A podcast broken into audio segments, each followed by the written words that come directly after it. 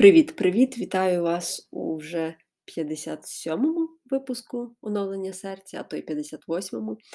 І сьогодні мені хочеться з вами говорити про одну таку просту річ, як про відчуття того, що людина безсмертна, звідки воно в нас з'являється, чи потрібно його позбуватися, чи хай воно собі буде. Насправді це питання я собі вже давним-давно поставила. І я пам'ятаю, колись в одній із промов Ріка Ворена я точно чула відповідь, але я не запам'ятала, от з якого саме фрагменту Біблії він її зачитував. І ось, зрештою, кілька днів тому я таки натрапила на той фрагмент, і це Еклезіаст 3, вірш 11.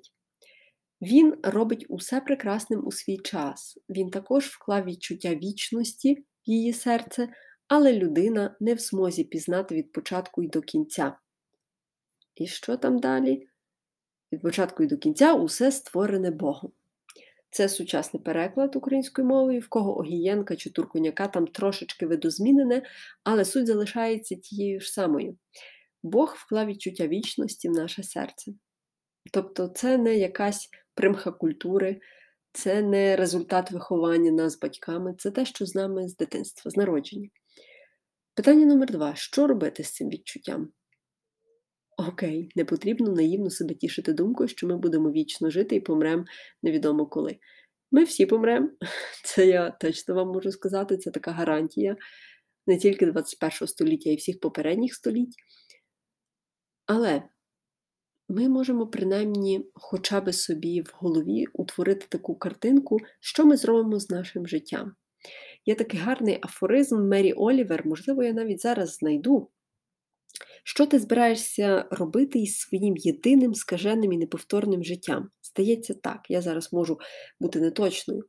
Але коли я прочитала ось цю одну фразу, мене ж так всередині, знаєте, так щось ніби щок, і от змінилося. Я досі не знаю, що то було. Це, знаєте, це той етап, коли приходить якесь усвідомлення, і ти розумієш, що життя вже не буде прежній, як то кажуть, і життя не буде вже таким, як було до того, як я прочитала цю цитату. Бо якщо так взяти з точки зору глобальної історії, от уявити, що буде Галя робити в 2070 році, мені дуже складно, надзвичайно складно. Я дуже хочу сподіватися, що я доживу, але зараз на дворі 2021. І знаєте, навіть сказати, що в 2031 році я знаю, що я хочу робити, це буде брехнею. Я, от що, на що я, скажімо так, можу мати вплив, то це те, як я ставлюся до інших людей, як я їх сприймаю, зокрема, тих, хто є навколо мене, найрідніших. І хай хтось скаже, що в житті є щось більш важливе, ніж люди, то я буду просто в шоці від такої відповіді і, напевно, не захочу продовжувати діалогу з такою людиною. Бо, в принципі, люди це наше все. І хай простять мене соціопати, але я не знаю, як можна не любити людей. От навіть ті, коли вони погані, навіть тоді, коли в нас є мало причин їх любити, все одно я розумію, що це наше завдання не тільки християн, а й всіх людей. Любити одне одного. І тому, коли часто філософи міркують над тим, як би то зробити так, щоб всі війни у світі закінчилися, я зараз розумію з точки зору людини з реалістичним поглядом на життя, що це нереально.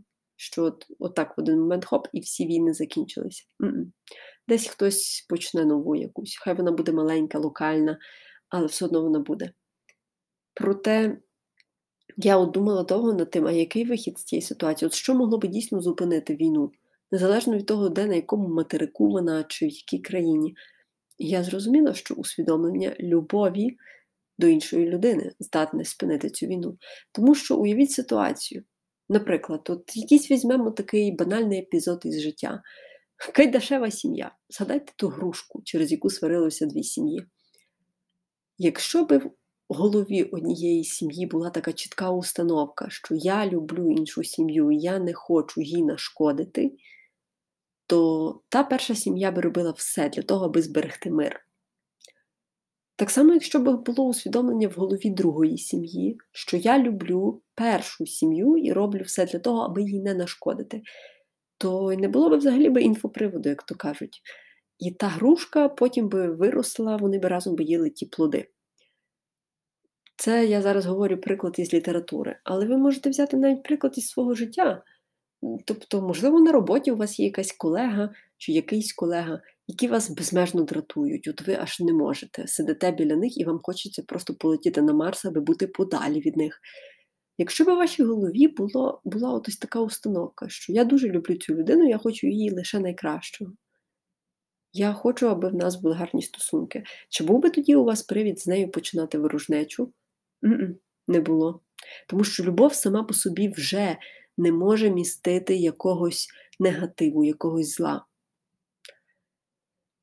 Ух, насправді тема дуже складна. Але до чого я веду? Відчуття вічності є в нашому серці від Бога. І це не означає, що треба жити так, ніби я ніколи не вмру. Тобто, та, буду пити, буду їсти, буду курити, так, ніби буду ще жити 115 років. Ні, це означає, що е, хтось сказав із великих: треба жити так, ніби кожен день останній. Я не знаю, що для вас є важливим у житті, і не закликаю вас бігом встигайте все закінчувати сьогодні, бо завтра можна не стати. Ні, я просто хочу, аби ви замислились над тим, от якби дійсно завтра зранку вас не стало, якими були би спогади ваших найближчих людей, друзів, родичів, сусідів, колег по роботі. Просто подумайте, бо я впевнена, що ще навіть сьогодні у вас є шанс змінити якусь ситуацію, наприклад, негативний конфлікт на роботі, або напружені стосунки з батьками чи з дітьми. Просто подумайте і змінюйте те, на що ви дійсно маєте вплив. Тому, друзі, на сьогодні це все. І ми з вами побачимося вже через три дні. Па-па!